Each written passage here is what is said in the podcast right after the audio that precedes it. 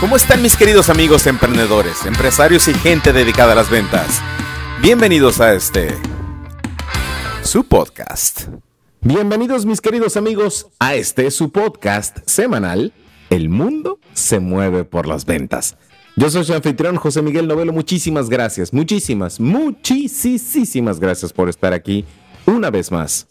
Ya llevamos más de 150 capítulos. Y si no me equivoco, el del día de hoy es el capítulo 154. Espero no haber fallado, porque les voy a confesar algo. Hoy no revisé lo que íbamos a hacer, hoy no revisé lo que, de lo que íbamos a hablar. Y tiene un motivo, hay una explicación, hay una razón detrás de no haber revisado lo que, lo que íbamos a hacer hoy. Algunas veces, y no digo siempre, ojo, dije algunas veces, algunas veces es importante saber improvisar, sobre todo en las ventas. Pero, pero, improvisar no es decir cualquier cosa que te brote o, no tener ese filtro que hay de tu cerebro hacia tu boca y entonces decir algo de lo que te puedes arrepentir después. Improvisar incluso necesita de muchas habilidades y esta es una de las habilidades que más necesitamos si nos dedicamos a vender. Si somos emprendedores, si tenemos una empresa, la facilidad de palabra, la, improvisación al momento de, de, una negociación, la improvisación al momento de una, de una charla, de una prospección, es de suma importancia, porque no puede haber siempre un script, no puede haber siempre un guion. Nosotros, nuestra tarea, definitivamente sí, nuestra tarea es estar preparados lo más que podamos, es decir, repasar esa reunión, repasar esa llamada previamente. Em, cuando más oportunidad tenemos es cuando podemos escribir un correo electrónico porque nos da muchísimo tiempo para pensar las palabras correctas que decir. Pero cuando estamos al teléfono, cuando estamos en una reunión, cuando estamos en una videollamada, no tenemos ese tiempo, no tenemos el lujo del tiempo. Y muchas veces a pesar de todo lo que de todo lo que hayamos escrito, de todo lo que hayamos planeado, de todas esas ideas y después de haber repasado 45 mil veces ese escenario en nuestra cabeza, resulta ser que como bien dice Chris Voss, existe un cisne negro. Y no voy a profundizar hoy en el tema del cisne negro, porque ese es un, un tema, ese es, ese es un concepto que se merece su propio capítulo. Pero el cisne negro, en pocas palabras, es encontrarte con algo que es raro. Obviamente, los cisnes negros es algo rarísimo, que sí existen, están ahí, pero que son muy poco comunes. Eso es precisamente lo que nos sucede en algunas ocasiones cuando, cuando estamos negociando, cuando estamos platicando con alguien, cuando estamos con nuestro prospecto y nos dice algo que nos saca del guion.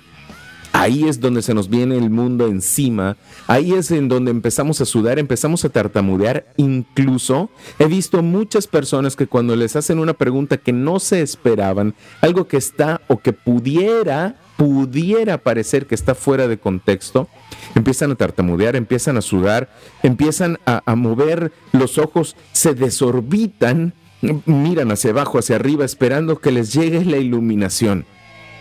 Cuando una de las técnicas, una de las técnicas más favorables cuando eh, sucede este momento incómodo de una pregunta que es difícil de contestar porque no está en ese momento en nuestro plano mental o no estuvo previamente preparado o no la veíamos venir tan es así que ni siquiera estaba en nuestra lista de posibles preguntas, lo mejor es hacer una pausa.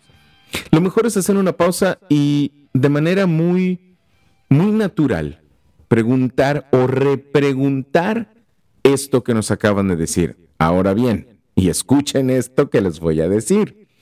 Las personas que están muy entrenadas o que están entrenadas en, eh, eh, comunicación overall, perdón, ven, ya me estoy trabando, pero bueno, eso es parte de, para que vean lo real del capítulo de hoy.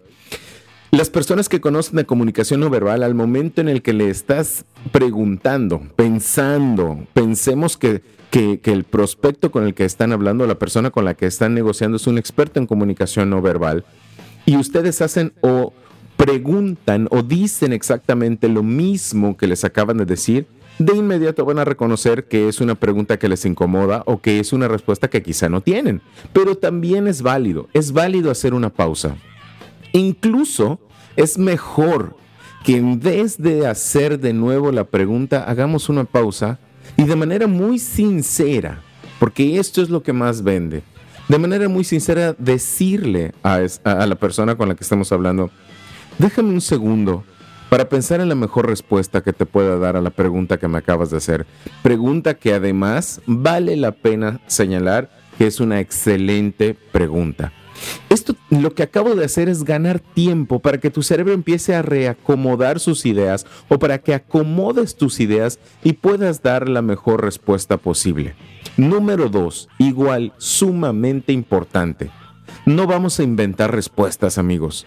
Desafortunadamente he visto a muchos vendedores, he visto a muchos empresarios, he visto a, personas que nos dedicamos a vender empezar a vomitar una cantidad de respuestas una cantidad de palabras que ni siquiera tienen sentido. Eso es mucho peor que aprender a, improvisar.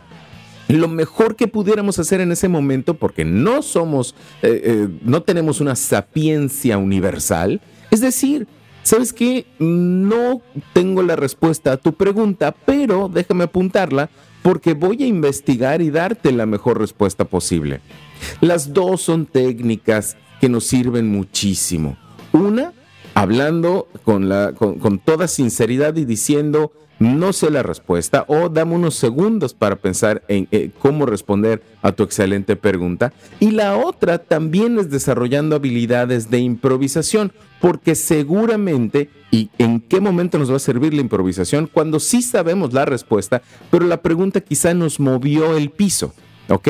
Improvisar quiere decir tengo la respuesta, pero no, la, no está en este momento, en la, no la tengo en la punta de la lengua o no está muy clara en mi cerebro, pero sé la respuesta. Improvisas, continúas con, con la plática, continúas con la charla y después entonces aterrizas ese comentario. Por otro lado, la respuesta o, o contestar de manera muy sincera no sé la respuesta, no tengo la respuesta a tu excelente pregunta. Si tú me das unos segundos, lo voy a investigar y te voy a hacer llegar lo que tú me pides. Pero aprendamos, aprendamos a hacer eso, amigos. Aprendamos a improvisar. existen talleres de improvisación porque es una herramienta poderosísima cuando nos dedicamos a las ventas. Y la otra, aprendamos también a decir, no lo sé, pero lo voy a investigar, lo voy a averiguar y te prometo que lo antes posible te daré la mejor respuesta. Ahí lo tienen mis queridos amigos, aprendamos a improvisar y aprendamos también con honestidad a decir, no lo sé. Amigos, nos escuchamos la próxima semana en el siguiente capítulo.